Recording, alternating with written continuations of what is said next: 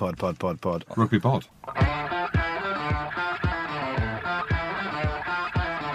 Hello and welcome back to the Rugby Pod. I'm Andy Rowan. Big Jim and Goody are with me as usual.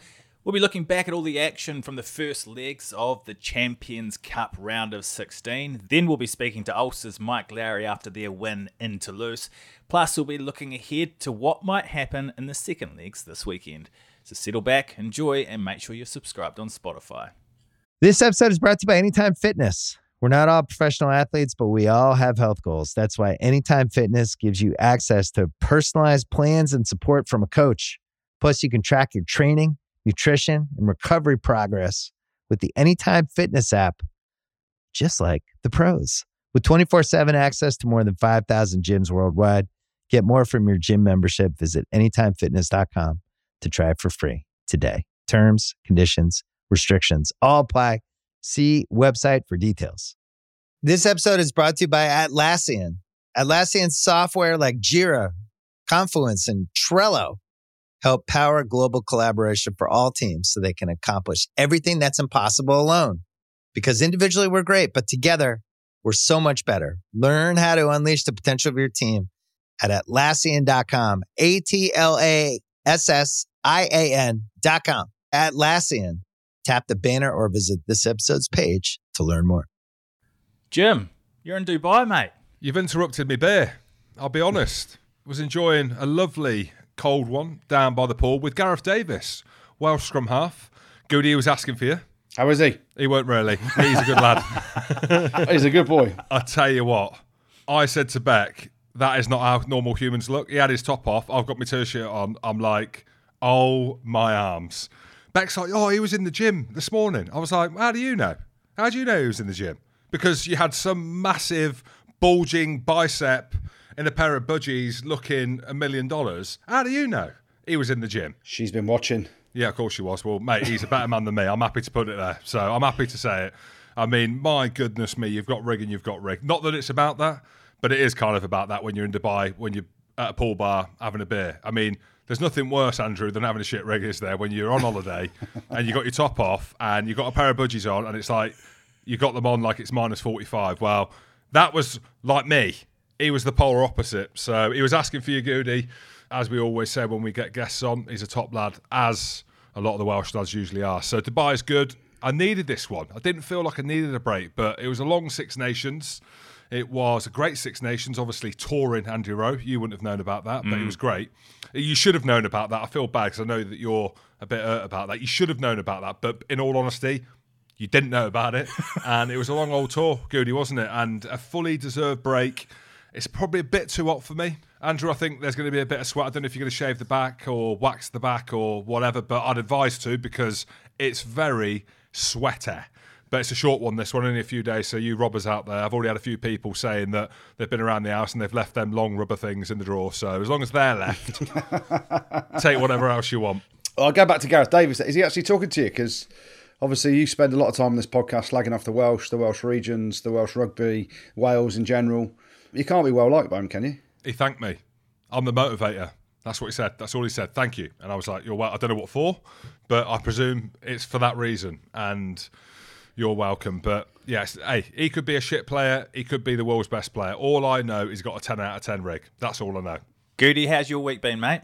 Yeah, good. Good. Um, well, Jim's in Dubai. I'm going there next week, so I've got Jim sort of scouring for nannies and things like. You got any nannies sorted, Jim? How, how was the flight over? You have your knees around your ears, or business class, I presume? No, no, we're humble, mate. I, the kids can't see their dad going business class. I don't think. I know it's different for you, Andrew. You live a different life to me. I know you've got a range with a Rover in it, so it's a Range Rover. You've got chefs, you've got cleaners, you've got nannies. we in the Hamilton house, we keep it humble. Jim, get the nannies out. Sort the nannies out for me because we're coming over next week. But you're flying back, so we miss each other, don't we? We do, we do, and I'd, I'll be honest. I'd much rather you be here, as in like to be stood at the bar with a pint in your hands, tops off. I'd not just because we're best mates, but also just aesthetically, I'd prefer if it was you because I'd feel so inferior. So I actually, for that reason alone, I might just stay out for that reason alone. well, you talk about people with rigs out, Jim. I had a little pick me up at the weekend and I felt good about myself. So I've gone down to Exeter and commentated. And on the way back, finished the game, got in the car, driving home. It's about a four hour drive home, call it three in the range, not a problem. But I thought I'm a bit hungry, so I'm going to go into the service station and get a salad. As I've gone into the service station to buy a salad, as you do, that's what you get at service stations, isn't it? What from McDonald's?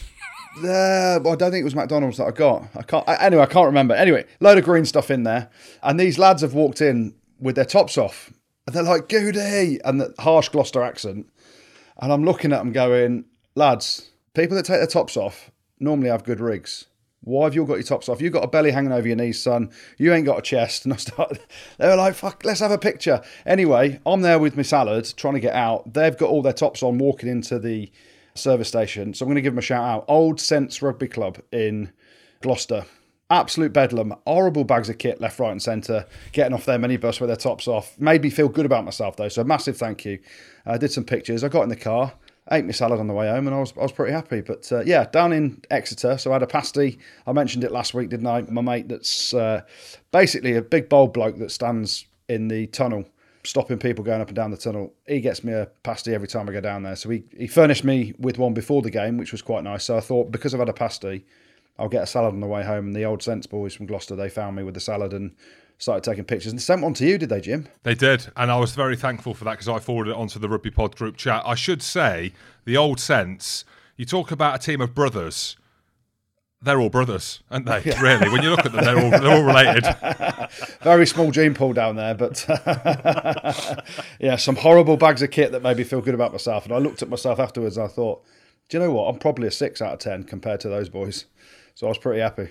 And rugby aside, Jim, there's been some sad news that has come out of uh, Scotland this week, hasn't there? Yeah, there has. Yeah, the passing of the great Tom Smith. And you know what? When we come to do the podcast and we get sad news like this, I feel bad sometimes to try and bring the energy because it, yeah, I, I it extremely sad and kind of knew it was coming, but you're kind of in denial about it coming. I knew Tom Smith. He coached me at Edinburgh didn't know him as well as obviously a lot of other people that have put stuff out on social media or who've stayed quiet on social media because they're grieving at this time. But me and Goody in 2019, we did a game. I was captain of the All Stars. I think Goody was captain of England. And it was ironically for Stand Up to Cancer.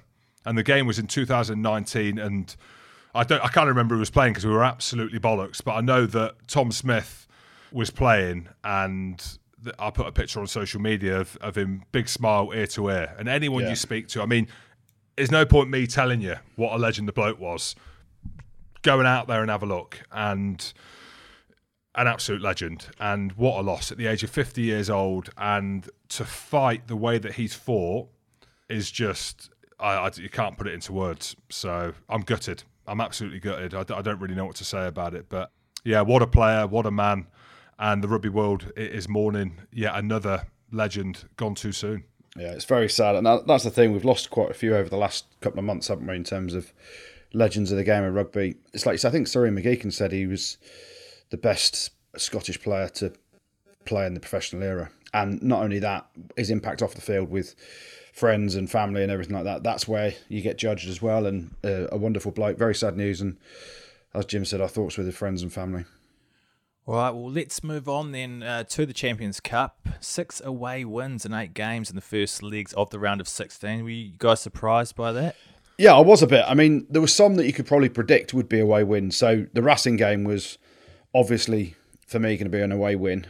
You could look at the La Rochelle game where they've absolutely hosed Bordeaux and they beat them the week before in a really close encounter. Obviously, Bristol beat Sale, and we'll come on to the games individually in a bit. But yeah, I mean, historically in the Champions Cup, when the knockout stages are just the quarterfinals, so last eight, and a home game at your, your stadium, I think it's something like 20% of quarterfinals are won by the away team. So to see six out of eight, Jim, what would that be a, as a percentage without using a calculator? A lot.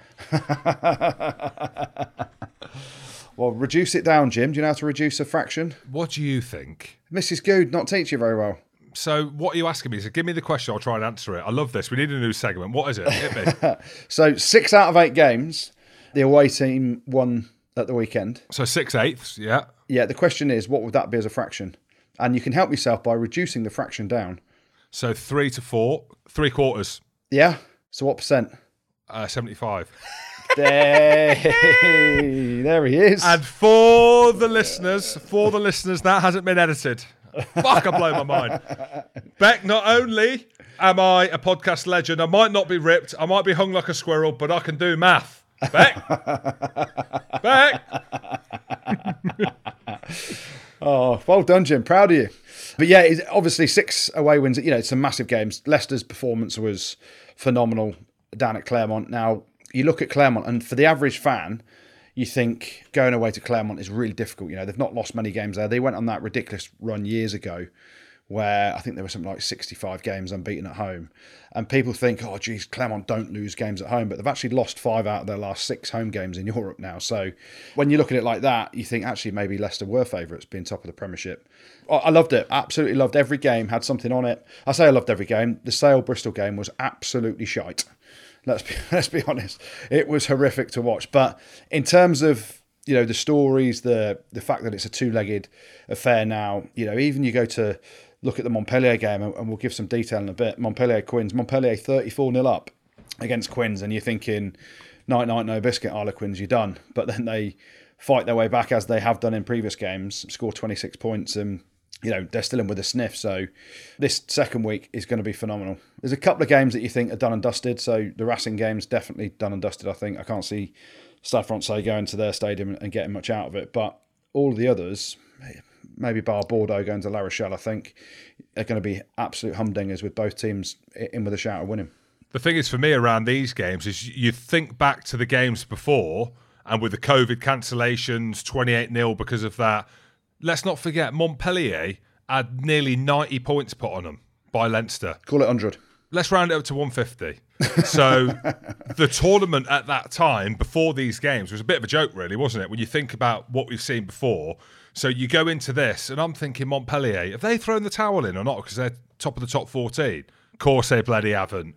You know, Leicester are going to Clermont, like Goody said. How good are Leicester? They're unbelievable in the Premiership. And we watched that game, we're like, they're unbelievable. And my point being is the games that we've seen, like they're all proper, as in they're all teams that were desperate to win, obviously, and the two legged aspect of it has just added a completely different layer to it. And I, th- I think every game, like Goody said, apart from the Bristol Sale match, was was awesome. Well, let's unpick that first game that we mentioned, the Leicester game. How impressive were they, Goody? I mean, you mentioned how impressive they were, but how does this rank as far as some of their top away wins? Yeah, I mean, it's, it's got to be up there. Knockout rugby. Yeah, the stadium looked unbelievable. The noise, the atmosphere. But the way they play, and you could look at Leicester and people say, oh, you know, they don't play that attractive rugby. They're not chucking the ball around. They're very, very good at what they do. And they've got an unbelievable kicking game, an unbelievable kick chase game. They've got the power up front. Their set piece is phenomenal. All the fundamentals of what you need to win big European games and make yourself very difficult to beat are in there. Freddie Steward under the high ball, chasing high balls, both sides of it. So whether it's him receiving them or actually more so him getting after them, especially when you've had your ribs emptied absolutely everywhere, on the field and you've nearly spewed when you've had the wind knocked out of you. Did you see that tackle, Jim? Yeah. Cancoriet absolutely smoked him. The way they play, they kick a lot. You can't get away from it. You know that they're a low risk strategy in terms of how they play the game. But my God, they're very good at what they do. You know, when you go the pick and go game, you know, their set piece, they bring Coley off the bench. You know, he's come back from injury. Jasper Wiese all over the shop, smashing people. And you looked at the Clermont team. Clermont started really well, and you're thinking, geez, this could be really tough for Leicester. But they're just so difficult to break down defensively, grafting for each other like you wouldn't believe. There was a few errors. There's a you know a couple of line breaks. Jack van Poortvliet comes in at the 11th hour to start instead of Ben Youngs, and he gets back and makes an unbelievable cover tackle. So it was as a performance. There was a lovely seed from George Ford, which creates a try on the edge for Salmaki you know, I'm looking at the team. I'm like, where's Nadolo? Where's some of the other boys? But there isn't many guys in that team that are rock stars and you know light the place up in terms of individual brilliance, ball in hand. But my God, they are very effective at what they do and really hard to break down. I'm, I'm at the Leicester Clermont return fixture this weekend. Cannot wait for it. I think they beat Clermont comfortably in the yeah. return leg. Clermont threw every everything at them in that first 10, 15 minutes. And again, just to reiterate your point, good, I'm thinking the same. I'm thinking actually maybe it's a step too far. Europe, like you said, absorbed it, absorbed it, and then I think they actually. I like the way Leicester play. I enjoy watching them play. Yeah. And we mentioned scored out on the wide, scored up close. Genge again. It's just come off the hour, come off the man. And I say that off the back of that game, but it's before that. Like he's just now he is in the bracket of one of the best props in the world, and he's leading that team. The physicality and mentioned Jasper Wiese. I tell you what, I don't know. Oh, here it comes. I don't think they're good enough to win it. I don't. I don't think they've got enough power. But what's that based on now? The fact that they did a job on Clermont and they're top of the log in the Prem. Them being in Europe and winning games, it feels right. It feels like the Leicester of old is back. I'm enjoying it, and it was comfortable for them at Clermont. And I did an article in the Times on Sunday, and I thought both Quins and Leicester would win. And then I actually realised that actually it weren't the Montpellier team that had 90 points put on them. They're going to go full noise in this. But I think from a Leicester point of view, one of the most well supported teams in the world, it was cracking to see them go to Clermont because not many teams go there in Europe and win and win comfortably either. Talk to me about the Guy Porter red card. Harsh. Nah, disagree. All right, we'll get into it. Even Lawrence Dallaglio, the go at, he's seeing it as a red.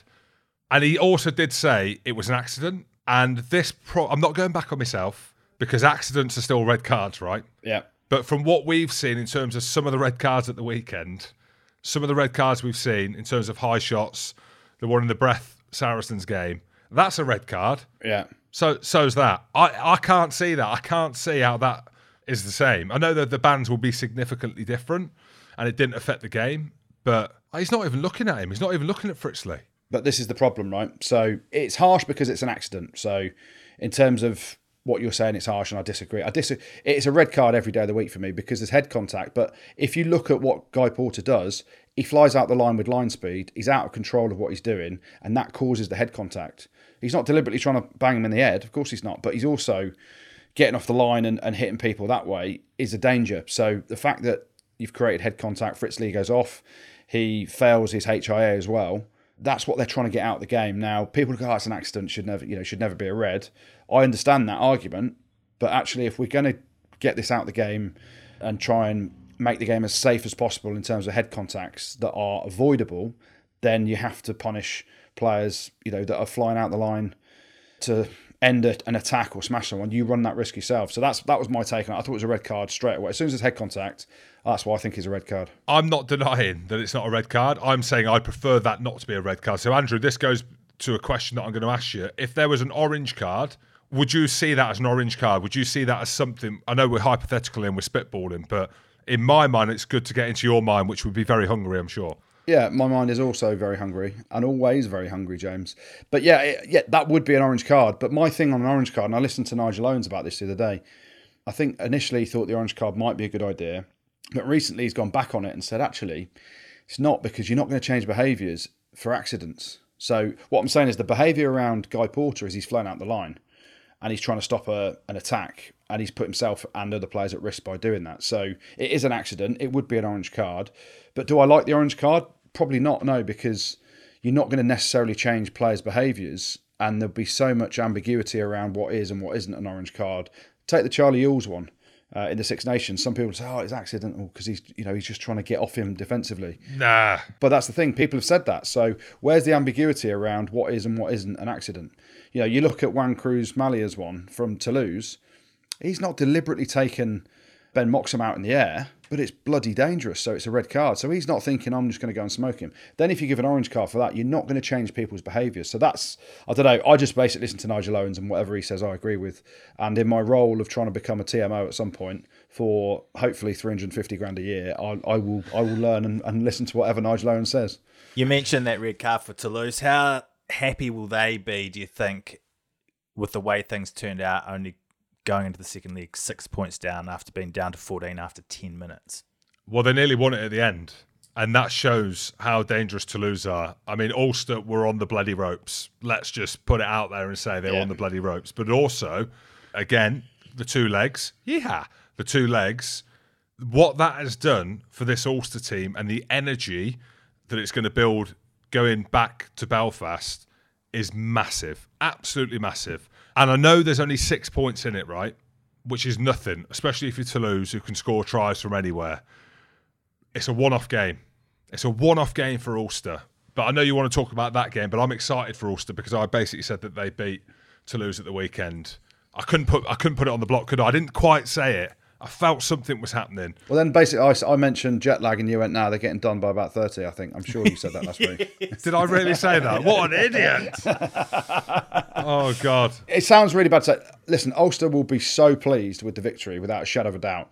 You know, getting a victory over in Toulouse. Obviously, there was a red card, which you know I know that Toulouse coach is Ugo Mola. My old coach was absolutely raging about. I'm like, how are you raging about that, Ugo? What? Yeah, so French. no, not possible. I'm like, very possible. That is a red card every day of the week. Because they're talking about Barnsley getting like security around him because this is not a red. What are you talking about, you maniacs? yeah. But I think because Romain Ntamack scored with a minute to go, and I think Ramos knocks the conversion over to bring it back to six points. Had they have had a 13 point lead, you'd be absolutely overjoyed if you're an Ulster fan. Now, and the beauty of it, there's going to be a lot of nervousness. So the fans are going to have to play a massive part. I know they played them. I think they played them last year in the group stages as well.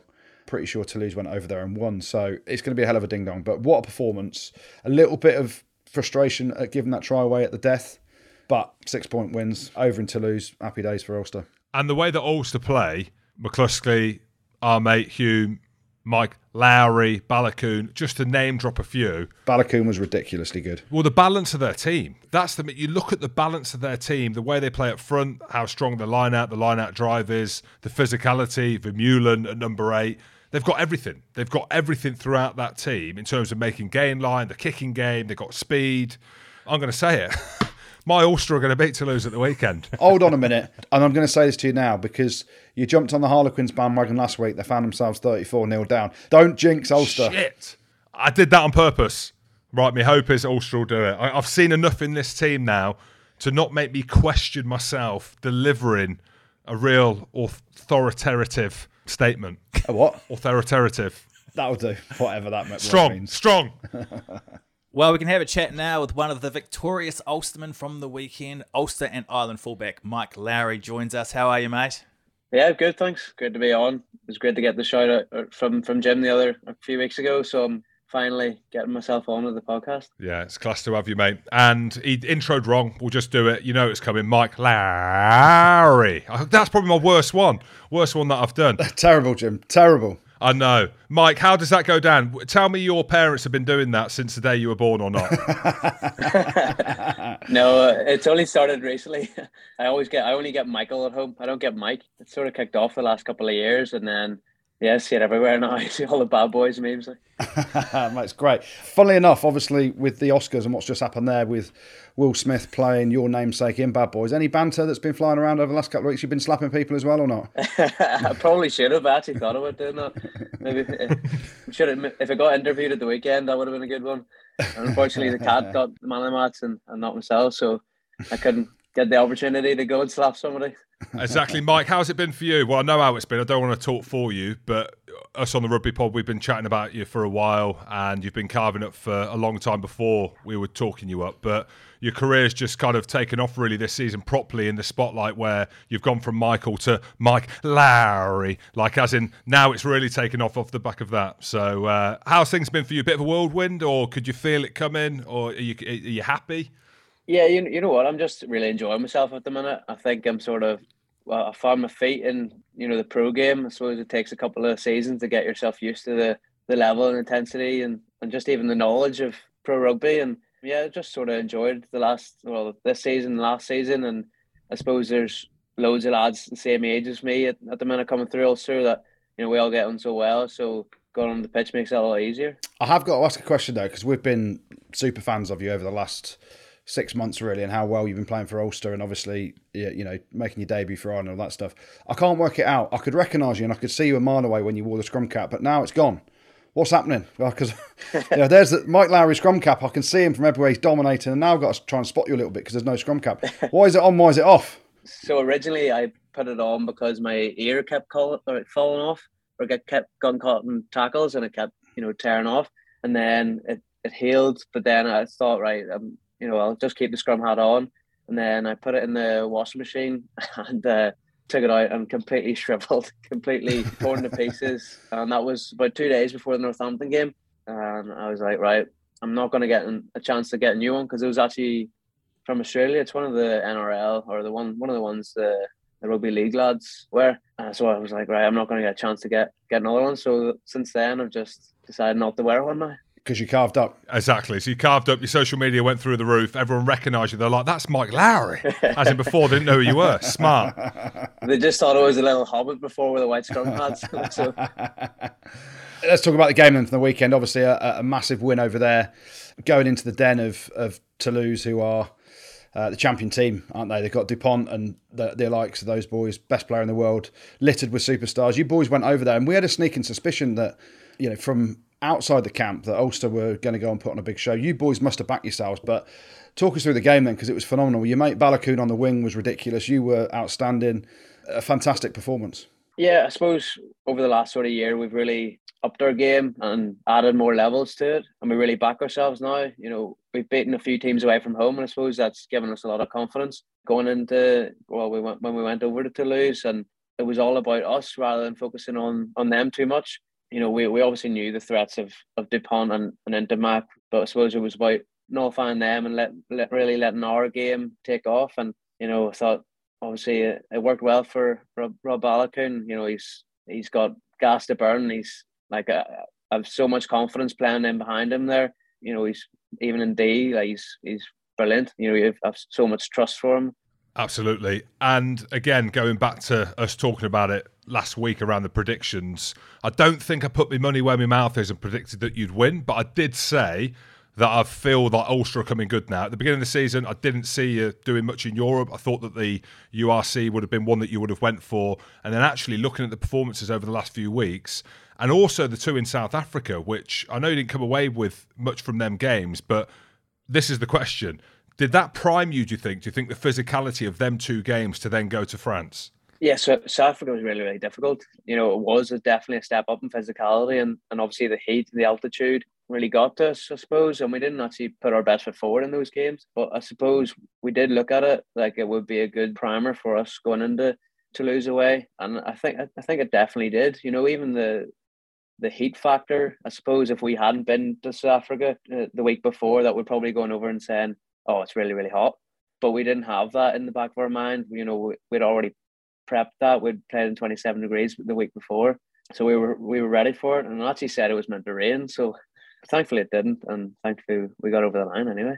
Yeah, it looked an unbelievable game, obviously, in the football stadium there as well, which the noise was, was fabulous. Did you, the sun was shining, did you get the factor 50 out? Was it some of the boys struggling? I know McCloskey made the break on the outside. I was amazed that the big horse came through the centres and made the break, but it, it, it was warm, it was tasty, but there must have been factor 50 needed because we know Darren Cave and he does not tan either, right? So the boys must have been struggling a bit. Some of the lads are used to the sunbeds, so they're not too bad. They've got a bit of a bit of a primer again. Who? Name and shame them. Uh, I can't name and shame. James Hume looks good. I reckon he's on the beds. No, he tans well, doesn't he? Mike, just tell us about the energy at Ulster at the minute. And again, it's all well and good piggybacking you guys. You've got a big game at the weekend. We don't want to get over the top here because you've got a game at the weekend which is going to be incredibly tough against Toulouse. But what's happening at Ulster in terms of the energy, in terms of the culture, in terms of the results? And it's going to be a two prong question. Hopefully, we'll start to see more of you lads come through into the Ireland squad because, as we know, it's full of the Leinster players, and then you get the odd opportunity with some of the Ulster lads coming through. But it looks a really good place to be. Yeah, like it is. Like there's again, like I said earlier, there's plenty of young lads that all came through the same system together, the same school. You know, so we all just sort of, you know, we get on so well, and we actually really believe in what we're doing. It can be difficult if you're in a club that you don't really believe in how you're playing or certain philosophy, but we all really back ourselves and and sort of uh, and definitely believe in in what we're doing at the minute. And I think there's just a lot of confidence around the group at the minute, and it doesn't really matter who uh, we're coming up against. That we just back each other, and if we lose, we want to lose because of the way we play and not forcing anything different. Yeah, it sounds a great place to be. Obviously, Dan McFarland having a massive influence. But I want to ask you about your debut for Ireland as well. I've got a bit of a bone to pick with you because I'm sure you've been asked this a million times since the game. Why did you pass it to James Lowe? The hat trick was on for you on debut. Any other player would have just tucked that. It was an amazing debut, but it just shows the quality of you as a player to be unselfish and give it to him. But any any regrets for, for passing it when you could have scored yourself and got a hat trick on debut? as soon as I passed it, I was like, oh, maybe could have got that. a few lads came over to me straight away and said I could have got it. But um, no, it's just I suppose it's my character and not to even really think about how many scores you'd scored and before that or whatever. I suppose it's just what I feel is easier for the team at that time. Yeah, absolutely. And Mike, let's just talk a little bit about the obvious about around your height, being a small man in a game. Off the back of the, I think at the weekend there's a stat that it, one ton. Why have you been horrible, Jim? Mate, we've all got our size issues, Andrew, haven't we? you know, but it is the evolution of the smaller, the faster man. Because I mean, you're five foot seven, and we've again to throw some names in the mix. Cheslin Kolbe being one of them, being one for the small men. But like, how are you in terms of that that stature? You're frightened going to any of the games. Your parents must be like, Jesus Christ, there's one ton of French beef at the weekend that he's up against. How is it for you? I think I'm completely obnoxious to it. I, feel like I'm so much bigger than what I what I am. We see when I watch the game back, I'm like, oh my word, what am I doing there? You know, it's like in your head in, in dark, dark places. Like, but I suppose it's just you know upbringing. I've always been a bit braver than what I should be, really. But body on the line is uh, you know, as I probably shouldn't a lot of the time. But yeah, like I suppose it works both ways.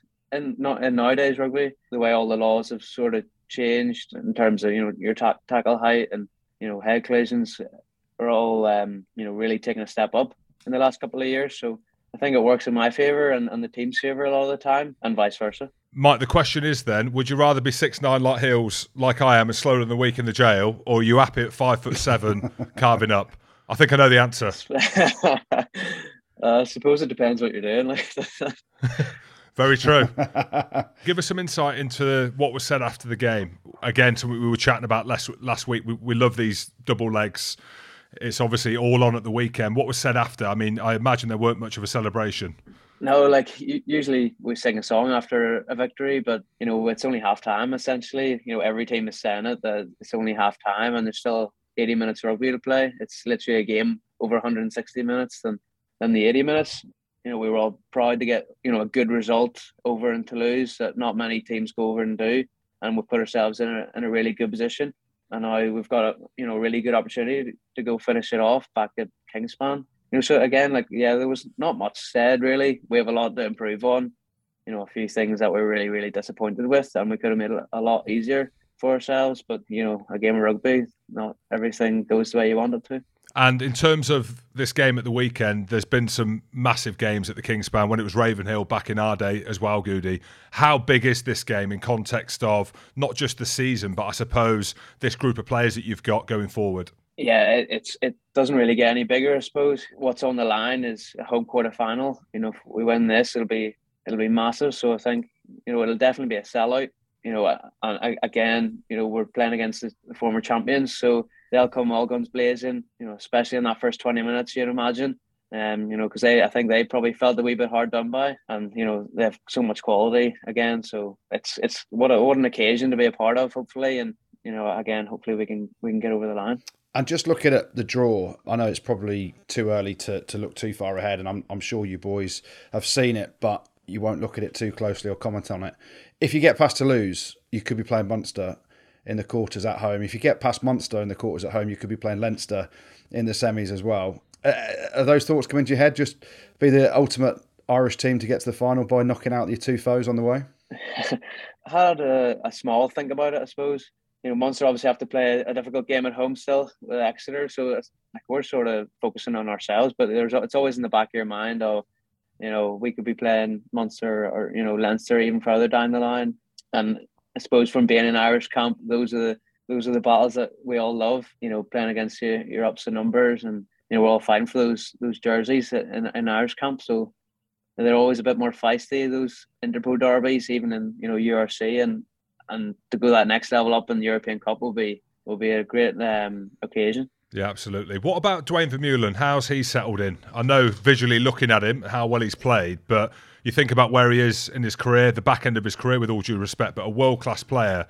It's not very often you see a player of that age come from South Africa to try something completely different, and he just looks like he's been phenomenal. What's he like as a teammate? Yeah, he's been a brilliant influence. He's you know a real good fella as well. I think that always helps when you're coming over and you're just a genuine you know, nice bloke. He doesn't do an awful lot of training anymore. I think uh, he's he's more the mental prep gets the gets over the physical prep. Wise old man. yeah, exactly. That's what I always I always tell him that.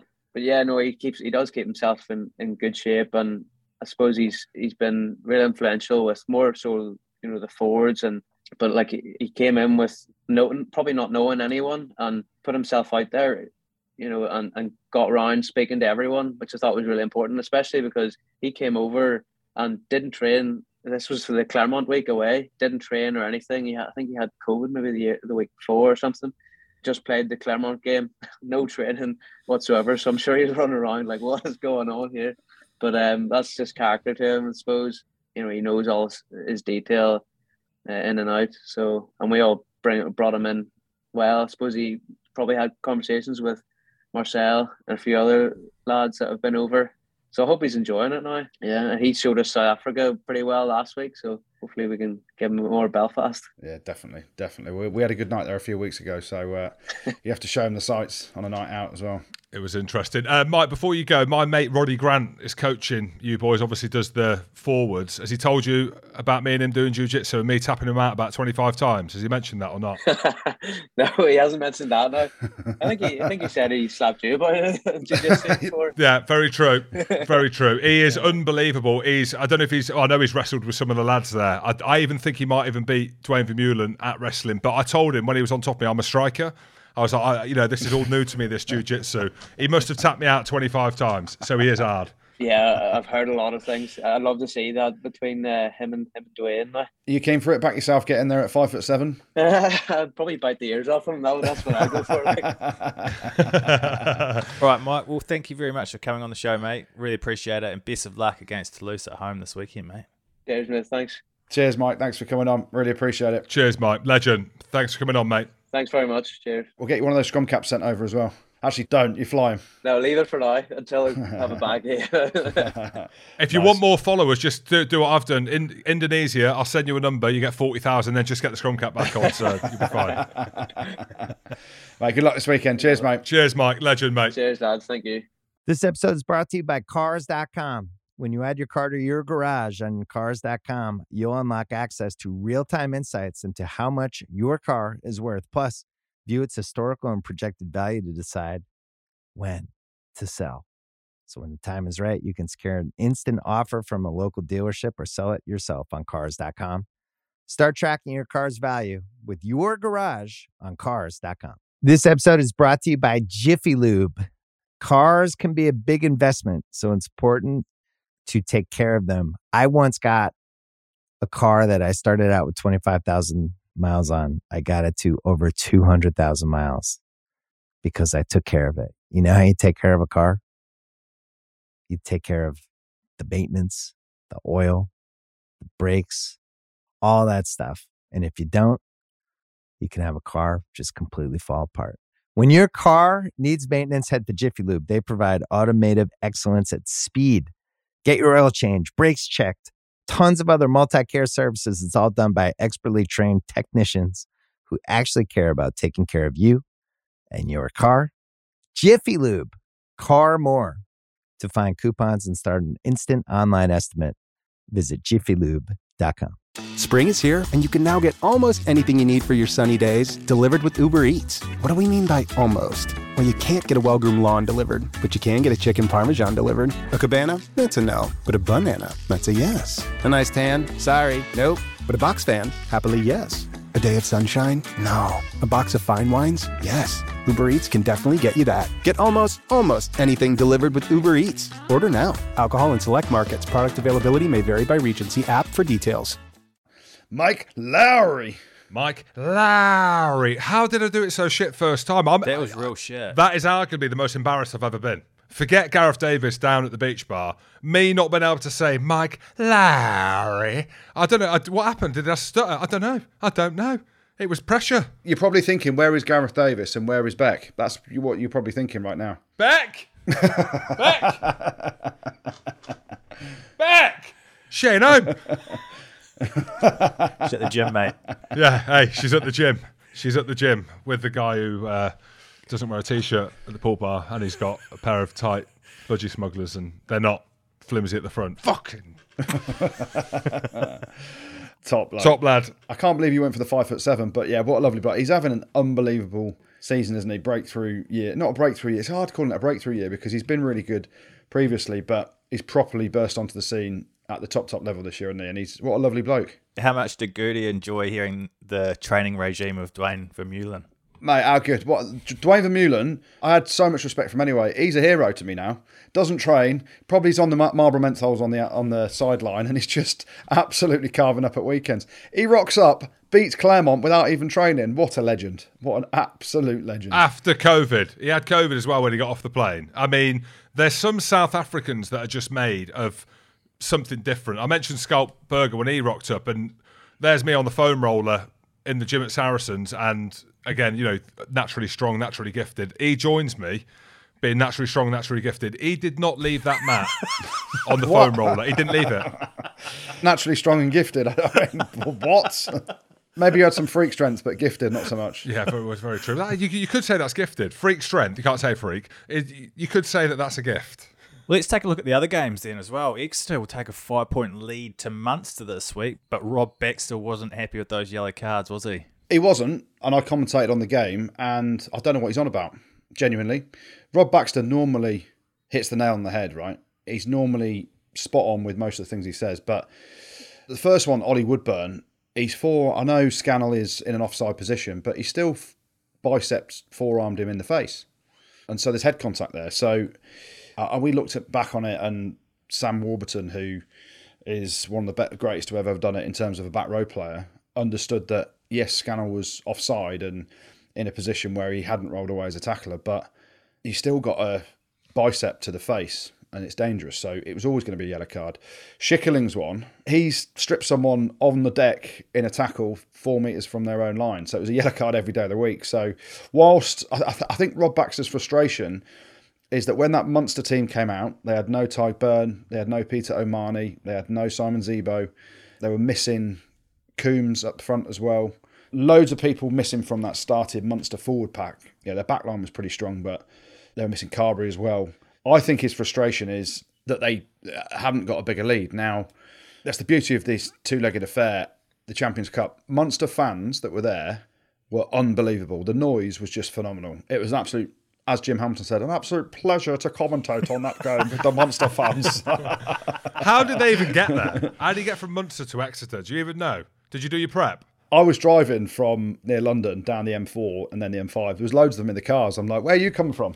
I know Peter Stringer flew into Heathrow Airport and drove down for the three hour drive to Exeter from there. But listen, wherever Munster play, there is fans galore. I remember being at the Coventry Building Society Arena earlier in the competition when they'd basically had a load of boys still in South Africa with COVID in isolation. They had a load of other boys back in Munster sick and ill and they had the under 14s sent over. But the Munster fans, I think they got like four fans out of the stands in that game against Wasp, and they're on the bench. Only because what uh, Wasps only have about ten fans now, don't they? Oh, right, here he is. He's back on that train, is he? Anyway, Leicester, come on, Leicester. I'm Leicester now.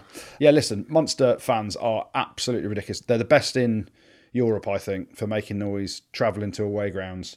And that's why they're hard to play against. And Rob Baxter's frustration, yes, the two yellow cards came at a bad time, but all I'm saying is, and I called it on comms, Graham Rowntree my old ears, and I know Wig listens to this podcast and enjoys it.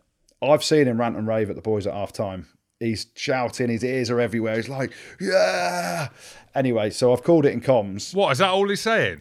so hang on. So all he's shouting is yeah. That's our wig. He's trying to boot stuff. He's absolutely going mad at them. And we're, we're watching it on a the changing room camera and stuff. And they come out in the second half and actually had a had a backbone about them and played pretty well. So, and I've hearing after I announced it on comms, give it to Graham Rowntree because he's made the difference.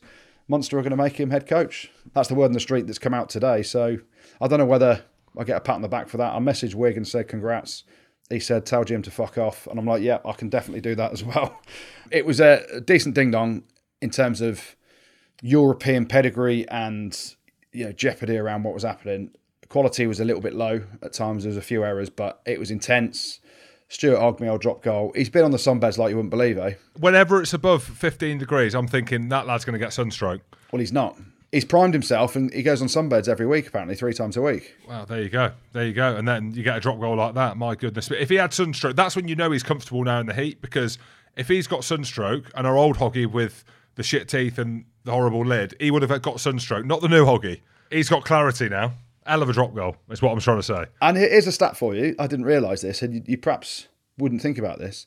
That was Stuart Hogg's first ever drop goal in professional rugby. There's a stat. That's a good stat. If I'm Hoggy, I'm never having another drop goal attempt again because you won't hit a better drop goal than that ever in his life. 50 out, cleanest of strikes. He got his lid behind it. He got his sunbeds behind it. He got his tags behind it. Everything was behind it. And boom, straight over. Well, that's a great stat. I'll give you another one. Three inches.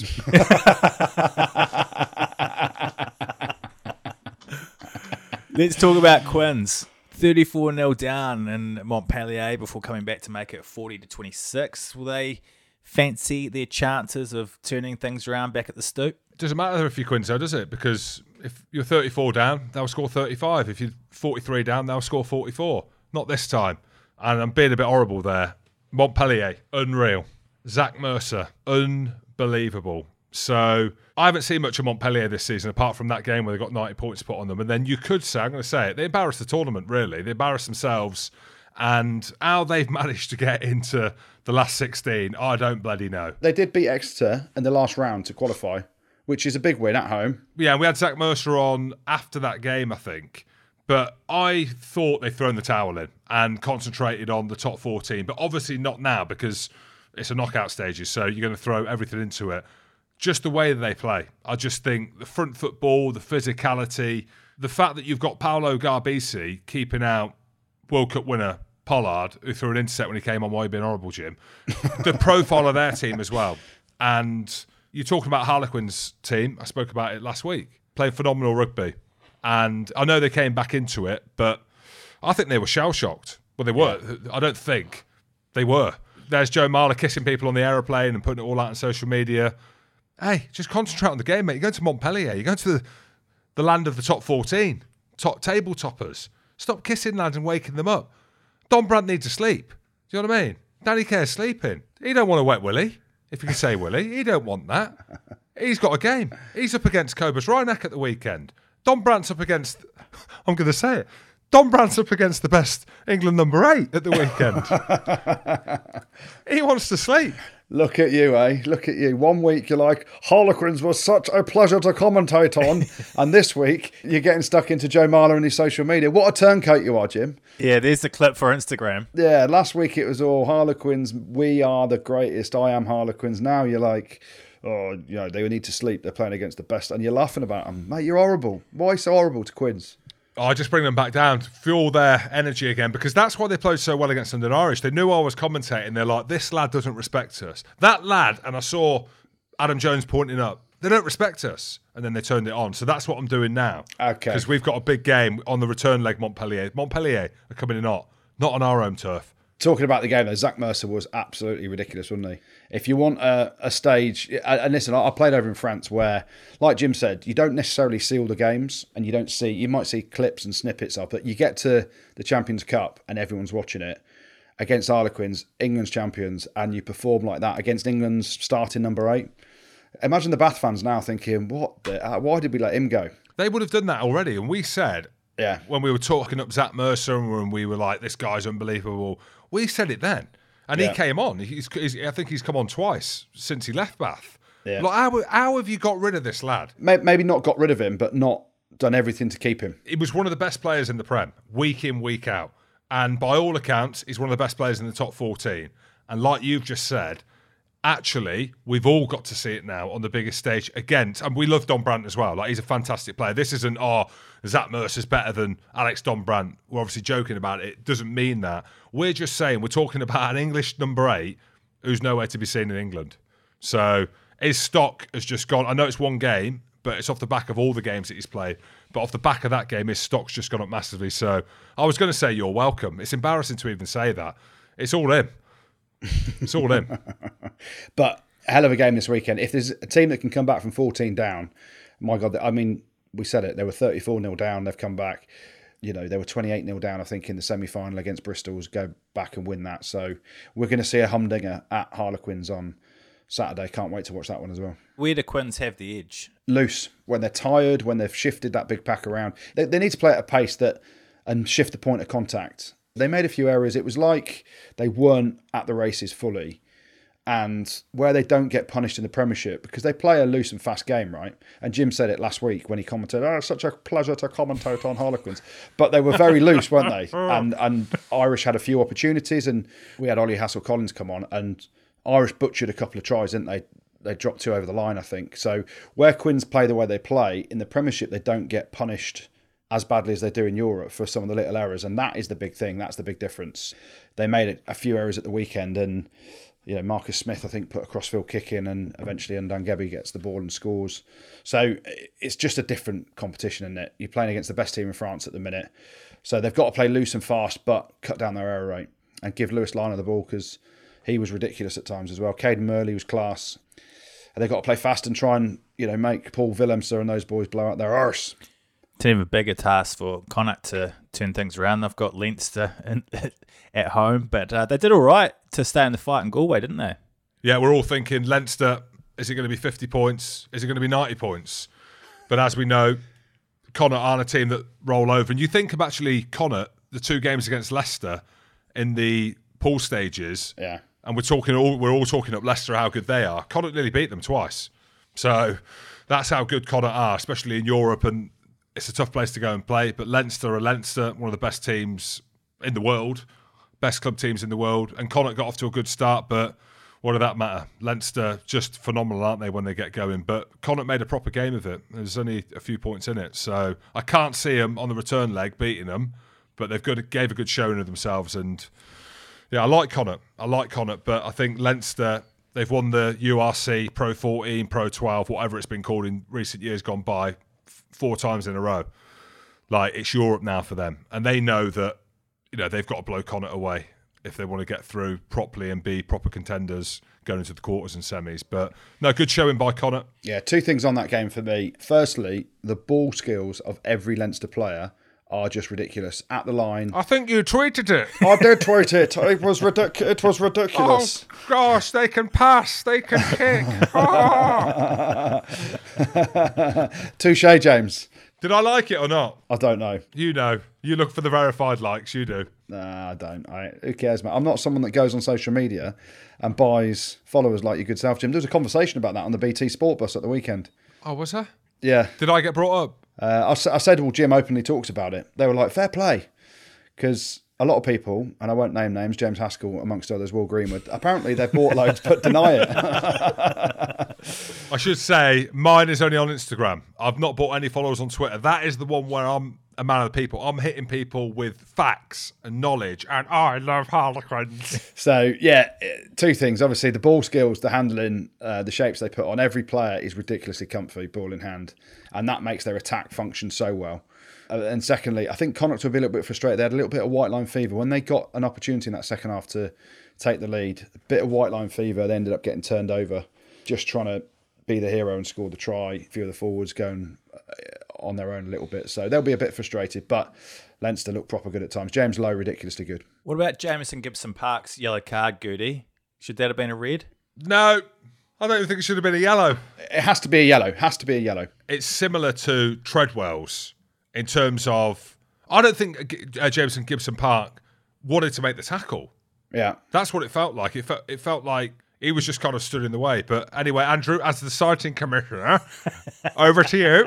As the rugby pod specialist TMO, it has to be a yellow card. I don't think it's a red because you go through the framework. It's an upright tackle. So uh, I think initially in the framework, has there been foul play? Well, there's contact shoulder to head. So yes. Secondly, they, they obviously look for any mitigation. The mitigating factors were there wasn't any. Uh, he was upright in the tackle. Kieran Marmion was coming at him, and it was a bit of small nine on small nine. But the point of contact, he it was a soak up, wasn't it? So it was shoulder to head, but there was no force. So that's why it gets mitigated down to a yellow card. So I don't think it was a red, in my opinion, in the TMO Rugby Pod TMO's opinion. Yellow card is the right call because you have got head contact. You know, as a defender, it's literally three foot six defender playing against a three foot six attacker. It's ironic that you've still found uh, a high tackle in that, but he's got to bend at the hips a little bit. So yeah, yellow card every day of the week. It's not a red because there's no force behind it. I don't think it. And as Jim said, he didn't really want to make the tackle. He was back on his haunches. Had he thrown his shoulder in like you used to, Jim, he's red card all day long. You know this bending at the hips. I laugh to myself because even against Marmion, if I bent my if if literally I saw him come in and I had to bend my hips at the last second, I'm probably getting sat down by Nigel Owens. Like I am that weak in that position. So I mean, hey, upright, goodness me. But here's the thing: going back to my Twitter feed, and the, one of the greatest Scottish second rows to ever have done it, Tim Swinson. He got down low and smashed someone the other week. Perfect tackle technique. He's about 36 years of age, Jim, as well. Yeah, and he, and he's about five foot ten. He ain't five foot ten. He's He's six foot one. four, six, six. He's six, six. Six one with heels. Oh, he's bending over. Well, he ain't six nine with heels, is he? Jeez. A couple of big away wins for La Rochelle and Racing in the two all French clashes. Is there any coming back for Bordeaux or Stade Francais? No, La Rochelle. Again, I tweeted it. I just name dropped. I googled the names to make sure I spelt them right, and I got Gregory. He's got this kind of it's a hyphen or something in his name, which is obviously French. I went through some of the names that they've got, and I've not spoken about La Rochelle. Not that that doesn't mean anything or mean something. Monster Central. That's it. I mean, Monster Central, but I'm going to say it because I'm American a little bit.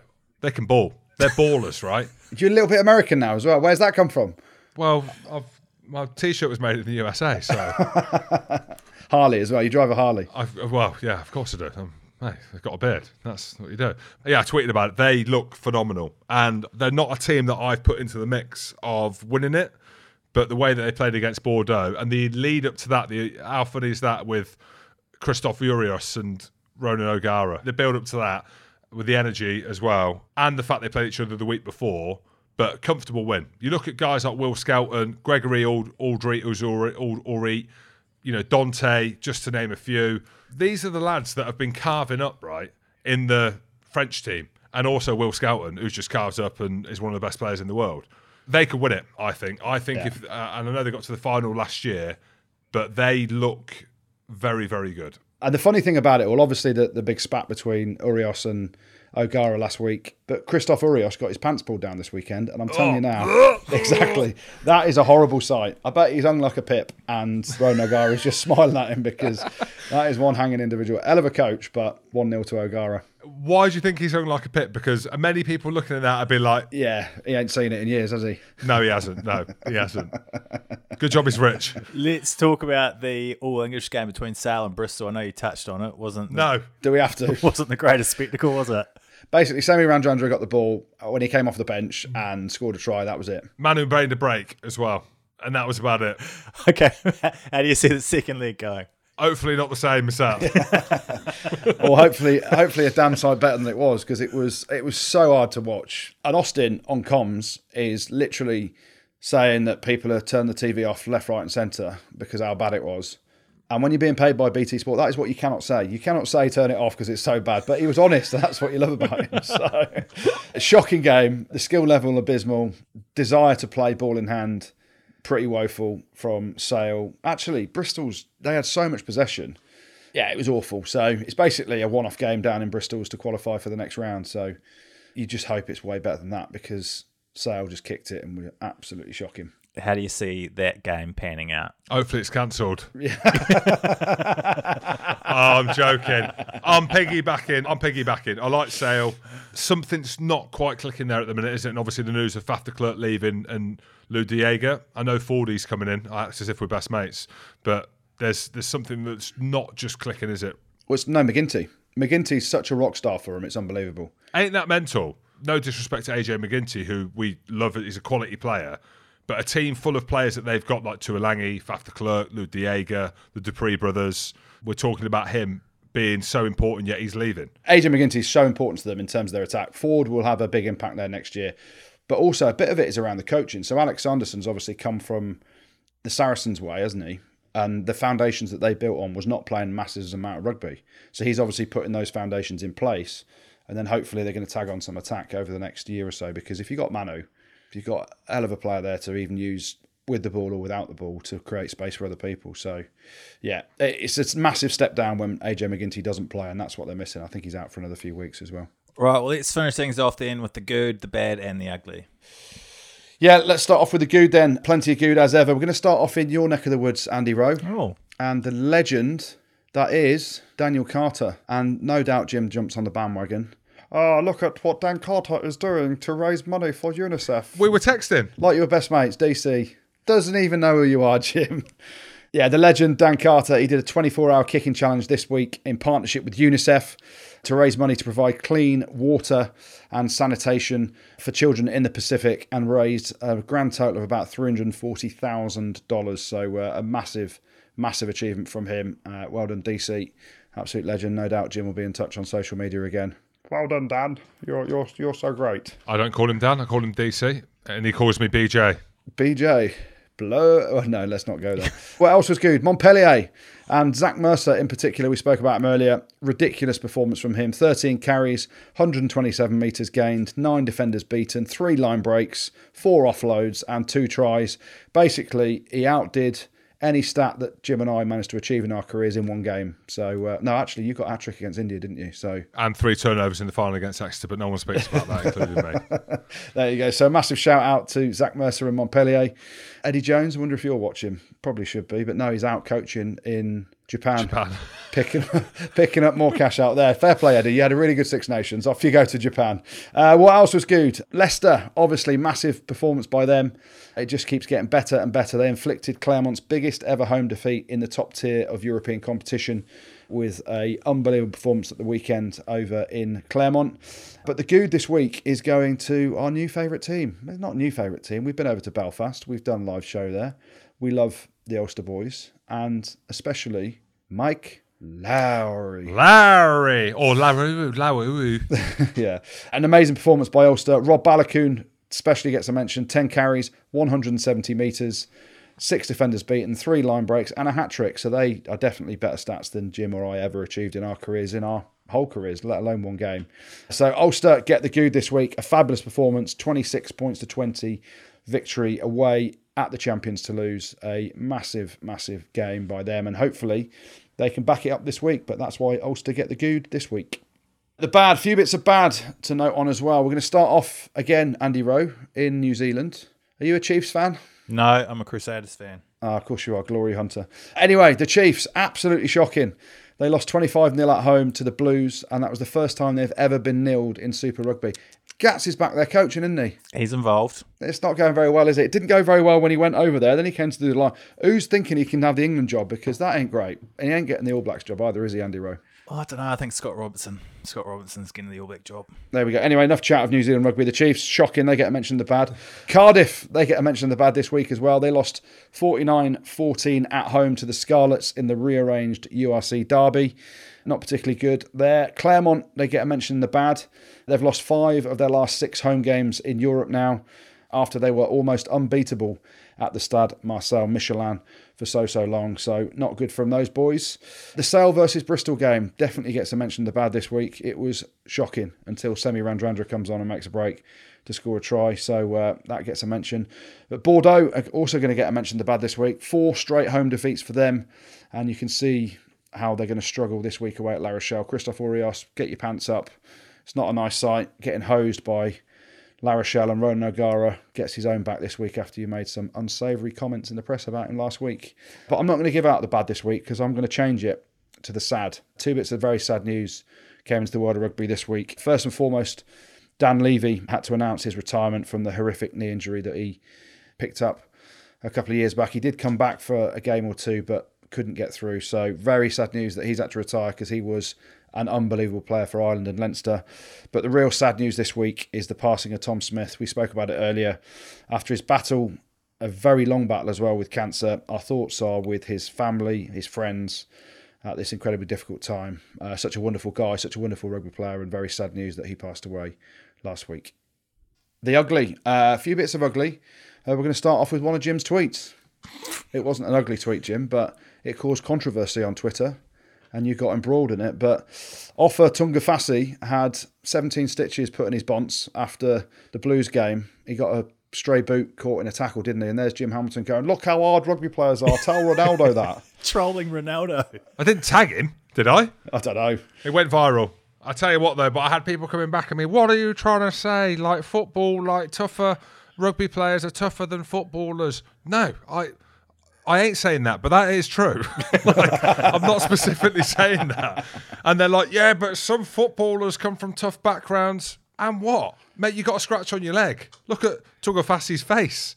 So if someone's going to post that, I'm going to post that. But then I was a bit bored on my first day of holiday. One of the kids was ill. So I just sat in my bed doing what you do, Andrew, and tweeting and eating and going back at some of the I don't even know what you call them, but I thought it was quite funny. Um, people are so easily wound up, aren't they? They are. But anyway, the ugly part of the ugly gets a mention is Tu'ungafasi's face uh, with 17 stitches in it. Uh, what else was ugly? Well, load of red cards. We're going to start off with Juan Cruz Mallia's reckless tackle in taking Ben Moxham out in the air. He rightly got sent off by Wayne Barnes, but then Barnes has to get the security everywhere because Toulouse fans ain't happy. Tolu Latu gets a mention in the ugly this week. If you have a look at his red card that he got for taking out Baptiste Chuzanu in the air, it's the second time he's done it. Absolutely ridiculous. And then he's gobsmacked that he's been red carded as well. So Tolu Latu, absolutely shocking. You get mentioned in the ugly this week. But there's only one place to dish out the ugly this week, James. And it involved two of my old teams. I always have to get my old teams in there somewhere.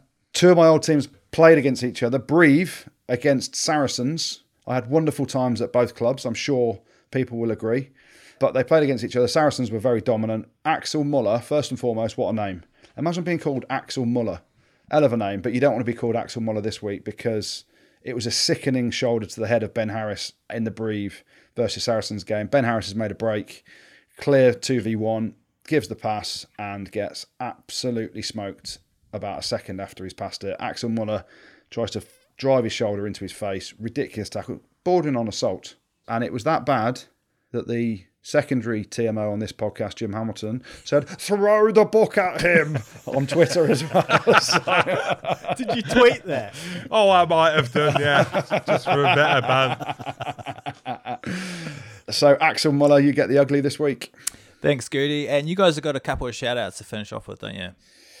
Yeah, a massive shout out to Katie from her husband Ross. Uh, she's a massive fan of the pod and has been in hospital recently as their son Corey has been really poorly. So the pod has been given a, a bit of a laugh, mainly Jim Hamilton and myself making fun of ourselves and each other. So all the best to Katie and Corey, and we hope the recovery goes well. Yeah, thinking about you, Katie and Corey, and thanks for that message. Big shout out as well to Winchester Rugby Club, who've got their annual Black Rat Easter Sevens. Sounds compelling. It's the competition this weekend, which is taking place on Sunday, the 17th of April, from 10 a.m. to 5:30 p.m. The club are putting on lots of activities for the whole family, and there's even some special guests lined up. So get down to Winchester Rugby Club this Sunday to get involved and eat some black rats. I imagine that's what they're doing, is it? If it's called Black Rat Easter. Definitely. Finally, a massive shout out to Tim Yogi Comben. Yogi. Uh, Yogi, we used to call Tom Croft that, didn't we? Yeah, Tim Yogi Comben, uh, who recently played his 300th first team game for Weymouth and Portland RFC. I used to go on holiday down to Weymouth. My mum's hockey team used to tour there every Easter. So there's some memories for you. Hey up, hey up. Yeah, hey up. there we go. And also to Marcus Bircham as well. He's retiring from Blackheath Rugby Club after amounting 220 appearances for them. So hell of a shift, boys. 300 games for Tim Yogi Comben and 220 games and retiring out for Marcus Bircham. So good stuff, lads. Thanks, Gertie. Thanks, Jim. Thanks, producer Tristan. And thank you very much for listening. Don't forget to check us out on YouTube and make sure you're subscribed on Spotify. Right, lads, I'm off to see Beck. Apparently, she's down the beach doing scrum half passes. So, see you in a bit. Rugby spot. Spotted pod, pod, pod, pod, pod.